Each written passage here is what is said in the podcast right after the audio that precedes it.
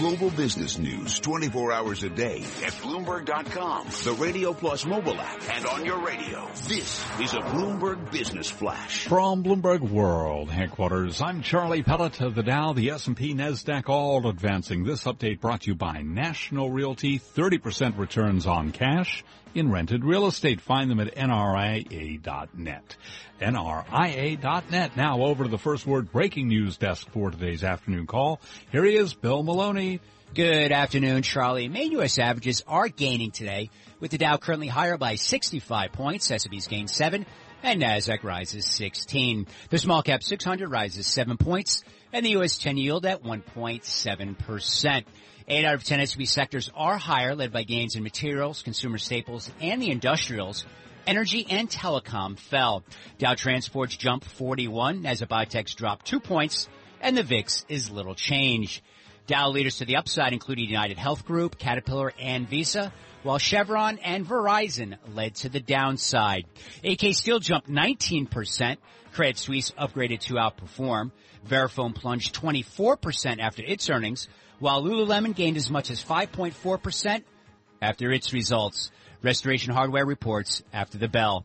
Live from the first breaking news desk, I'm Bill Maloney. Charlie. All right. Thank you very much, Bill Maloney. And to hear live breaking news over your Bloomberg type squawk, SQUAWK on your terminal. I'm Charlie Pellet. And that's a Bloomberg Business Flash. You're listening to Taking Stock with Kathleen Hays and Pimm Fox on Bloomberg Radio.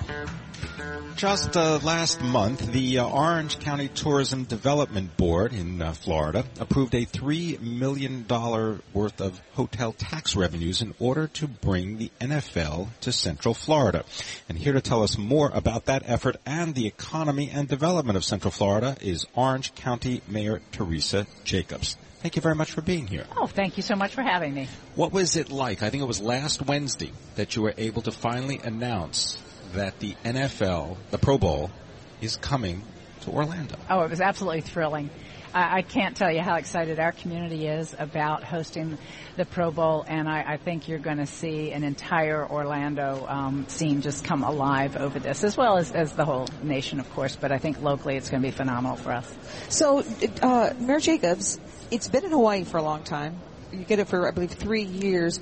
Do you, do you really will it make a difference to the Pro Bowl itself to have it here? I mean, is, is that going to change the players necessarily, or will it, how do you think that synergy is going to work to, to maybe even not just help Orlando, but take the Pro Bowl to another level? Oh, I think it's I think it absolutely is. One of the reasons that uh, the NFL was so interested in the Orlando area is that they want a they want an environment where their players are anxious to come and bring their families and um, make make a bit of a vacation out of it at the same time. So um, they see it as a tremendous draw to get the players um, re-engaged and very interested in, in, showing up for Pro Bowl. So I think it's going to help the games.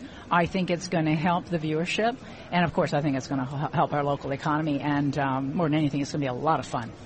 Tell us a little bit about infrastructure because I note that toll roads, for example, this is the toll road capital of the United States and you've got more planned. Tell us about the relationship between toll roads and infrastructure. Well, we do have a lot of toll roads. I sit on the toll authority, and um, we have a lot of toll roads because, quite frankly, we're a newer city, and a lot of the um, growth that we've experienced in the last 15 or 20 years has come after the time when the federal government was investing so much into major transportation um, highways. So we've done a lot of that, and we've paid for it locally.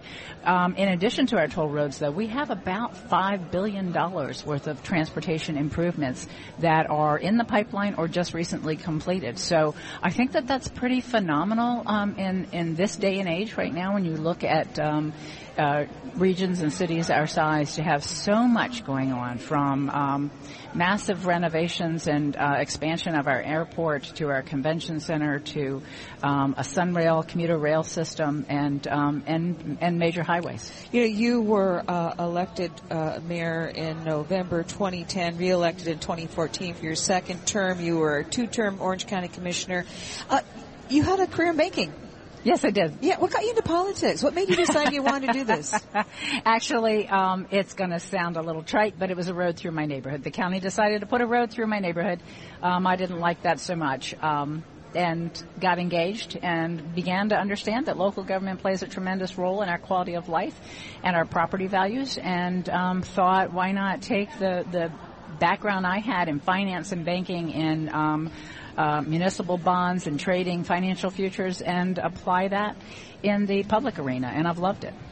Now, you talked about the quality of life for just a second, and I want to give you an opportunity to explain. You testified recently in Washington about an epidemic that is afflicting many municipalities in the United States. Tell us about this. Absolutely. I think it's still shocking to so many people to uh, to learn that we have a heroin epidemic.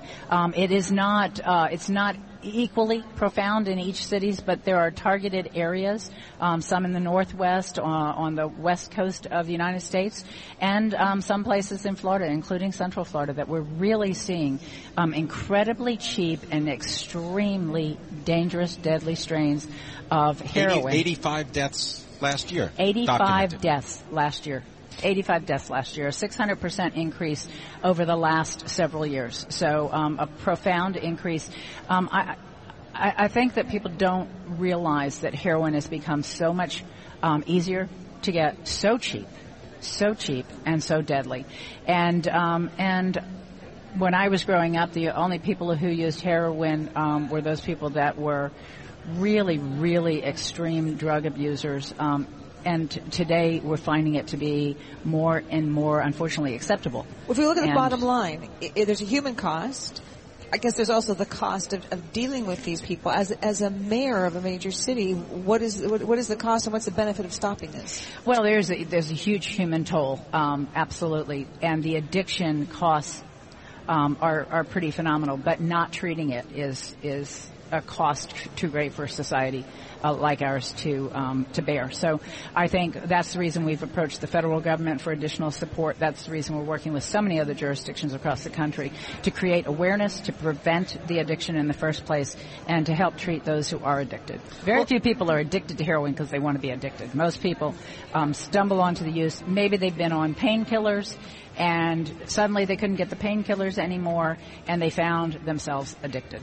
Teresa Jacobs, it's a delight to talk to you today. Thank you for joining us. Oh, thank you so much for having me. She is the mayor of Orange County here in Florida. We're live at Pershing's INSITE 2016 conference at the Hyatt Regency in Orlando. I'm Kathleen Hays along with Pimm Fox and this is Bloomberg Radio.